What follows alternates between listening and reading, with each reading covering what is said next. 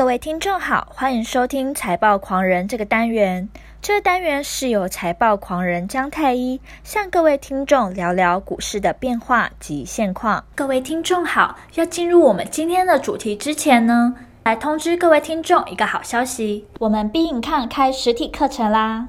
我们的课程是技术指标新义。不知道各位听众知不知道，目前台湾开户的人数创新高哦，该如何进入这个市场呢？因此，我们这堂课当中呢，由我们的准先生带你一次搞懂技术指标。课程的相关讯息都已经放在我们 Be In 抗脸书专业喽。今天的主题是何时该勇敢或恐惧？听众朋友们好，欢迎收听财报狂人的节目，我是江太一。今天我们要聊的是哦，在行情出现了出乎意料的发展的时候，通常是崩跌了。我们到底是该勇敢还是恐惧哦？那在检视过往的一些行情的表现哦，很常都会看到，在市场恐慌的时候呢，其实都有可能成为一段时间的相对低点，当然也有可能成为更大跌幅的这个起跌点。但是大家要知道，这种超大幅度的空头走势哦，基本上。可以说是可能好几十年才会看到一次哦，所以大多数时候的修正都只是属于小规模的修正，小规模自然而然往往在恐惧市场出现的时候呢，其实就可能成为一个短线的低点，但是当下没有人敢进场，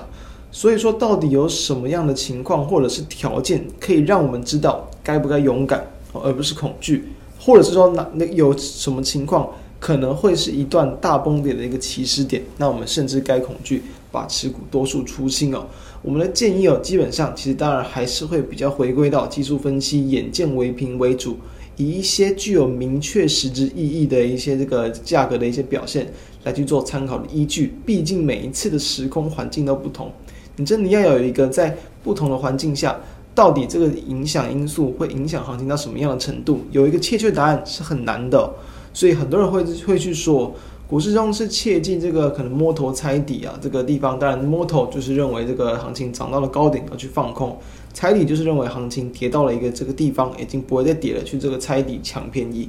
很多人不会建议，是因为没有人是神哦，不可能每一次都精准到预测到行情的高低点，这是非常困难的，而且都是属于比较逆势的动作。你在涨的时候你想要放空，跌的时候你就想要买进哦，技术不够好，很容易就受伤。但是我们今天就要再来聊一下这个地方，什么地方它应该恐惧或勇敢呢？我们直接先从过去的一些例子来看呢。大家要知道，在近期台股的一个这个表现呢，其实哦，大约在这个九月份的一个下旬的时候，也是一度的，在短短几天之内哦，就下跌了，也是超过这个五六百点的一个幅度。在当时很多人也是出现了一些恐慌的一些情绪，但是我们要知道，构不构成该恐慌或者是这个勇敢的因素，我认为就是跌破一段时间的新低点，不管是颈线。不管是切线哦，重要的均线也好，前面的一些低点也好，其实呢，它都是很有参考意义的。尤其是大量的 K 棒，比如说啊，台股在九月二十五号最低点是有来到一二一四九点，我们就算一二一一五零了，一百五嘛，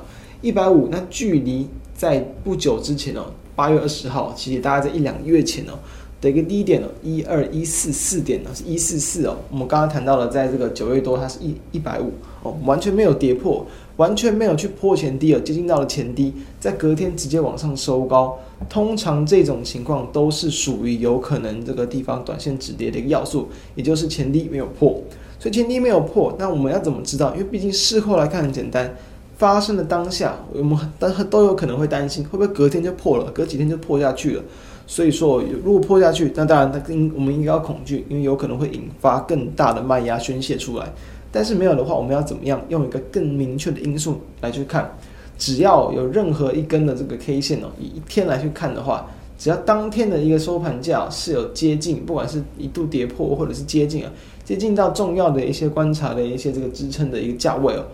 隔天呢，我们建议是隔天啊，隔天只要没有再破，其实第一个就可以先去准备哦，初步去做进场。通常来讲，三天之内没有再破，那都很容易会出现一些这个止跌的情况。所以说，以这样的一个依据来看，哦，没有出现更低点，我们就应该要勇敢；出现了更低点，就应该要恐惧哦。技术分析它当然是统计学哦，但是说其实往往都还是会有类似的情况出现。用得好，对于行情的判断帮助会很很大，当然也可能会有错误的时候。所以说，执行纪律、纪律的一个这个执行，或者是纪律的砍仓，就可以帮助我们在这个看错的时候去做一个这个弥补我们的过错。再举回推到大约一年前左右的一个行情的表现来看呢，其实哦，这个个人在当时也是有谈过文章去做说明哦。以当时候的一个这个去年的八月六号，当时的最低点是这个一零一八零，我们就算一百八，最低点是一零一八零。然后距离当时候来看，往前推几个月，五月二十九号的一个最低点是这个一零二二七，两百二十七，距离我们刚谈到的低点一百八哦，相差大约这个五十点左右。所以它盘中它是一度跌破的。通常来讲，它这个一度跌破下去，你应该要恐惧，对不对？盘中应该要恐惧。但是它很微妙的，它当天呢。有去破前低的那天的收盘价，反而是往上收高，收在一零三九四哦，哦，距离这个一百八其实差得很远，就大约是一零四零零左右。所以说它收盘是完全没有跌落到一个前低之下。刚刚我们谈的一种情况是有接近到完全没有破下去，隔天直接这个往上收在这个价格之上，很有机会去做止跌。三天之内没有跌破，就应该要比较勇敢的来去面对行情。那当出现这种一度跌破，但是其实收盘没有跌破的情况，其实也应该要比较勇敢哦。一度跌破，那收盘没有跌破，可以代表它是属于盘中的一个这个假性的一个跌破，没有完全的一个跌落到前低之下。那一样，只要隔天的收盘没有在这个我们刚刚所谈到前低，大约就是在个一零二二七点哦。只要没有在这个前低一零二二七点之下，那就是属于有机会这个地方先去做止跌。在当时哦，去年的八月七号的收盘是这个一一零三八六点，没有跌落到它的一个这个低点之下，那是代表这个地方行情非常有可能去做止跌的动作。所以说，面对到这种情况，我们可以用很多的例子都可以看到，只要没有去这个破前低，只要没有去跌落一段时间的低点，很多时候在当下市场是很恐惧的时候，反而它其实应该要勇敢。你这个地方勇敢，花一些时间等待，把纪律做好，只要这没有再去破前低，它都有机会去做反弹。以这样的方式来去应对，其实就很有机会来到这个让我们的报酬扩大。所以说呢，上述其实只是其中的一个重要的关键哦。其实你熟练之后呢，你其实不是太需要去考量太多的一些环境的因子，因为你去看消息面，你去看专家的一些言论、专家的看法，一定都是非常悲观这种情况。但是往往在这种时候都会出现低点。所以说呢，对于这种利空事件呢，或者是这个大环境的一些利空因素啊，你不，你可以从过去的一些人气啊，或者这个心理盘面的一些状况去做综合观察，就能够更加的提高猜底成功的几率，也就是该勇敢进场的时候。反之哦，就是说，如果说没有出现上述的情况，是直接跌破下去了，隔天一样收在前低之下，那就应该要比较恐惧了，这个地方就应该要去把大部分的一个持股，可能这个停损。出场或者是这个先行收回资金，都会是比较好的动作。所以以上就是我们今天从技术分析的部分，让大家知道，